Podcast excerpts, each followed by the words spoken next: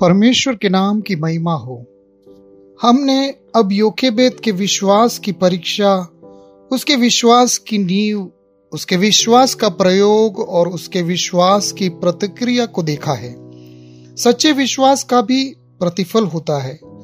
न केवल मूसा को बख्शा गया, बल्कि उसकी बड़ी बहन, बाद में निर्गमन 15-20 में मरियम के रूप में पहचानी गई। जो एक दृष्टि के भीतर कहीं खड़ी थी।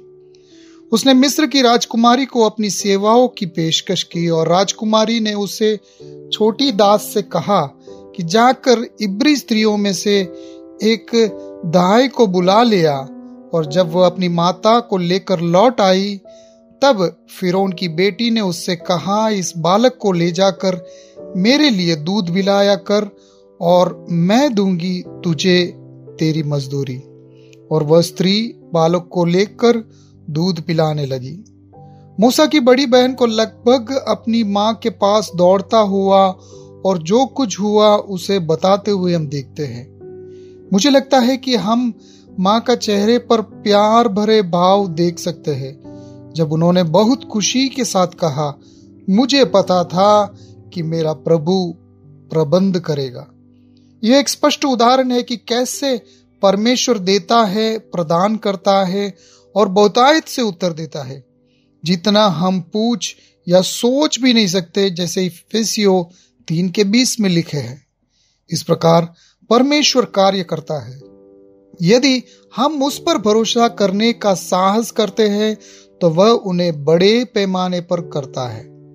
जब हम जीवन में यात्रा करते हैं तो हम सब मूसा के माता पिता की तरह हमारे विश्वास की परीक्षा होगी।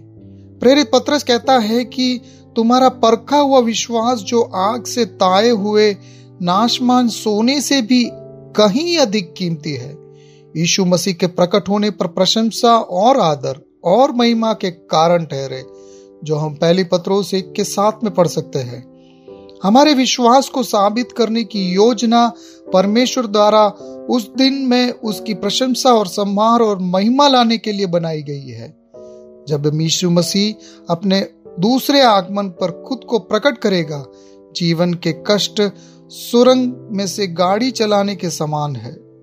सूरज सिर्फ़ इसलिए चमकना बंद नहीं कर देता क्योंकि सुरंग में यात्री इसे नहीं देखता है।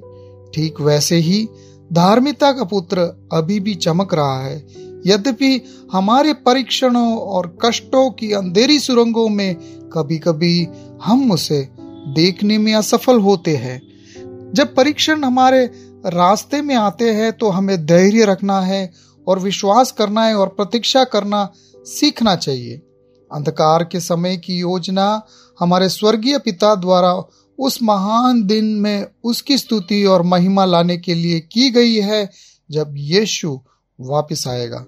परमेश्वर, जो हमारा महान शिल्पी है, हमारे जीवन में किसी भी चीज़ को आने का अनुमति नहीं देता, सिवाय इसके जो हमारे भले और आशीष के लिए है।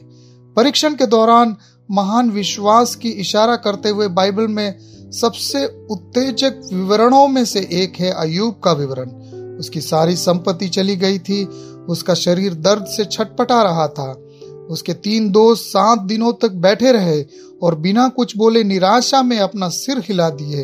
अंत में जब उन्होंने बातें की तो उन्होंने निष्कर्ष निकाला कि अयुब सबसे बुरे पापियों में से एक है और वह उसने अपने जीवन में गहरे पाप के परिणाम स्वरूप दुख उठाया है।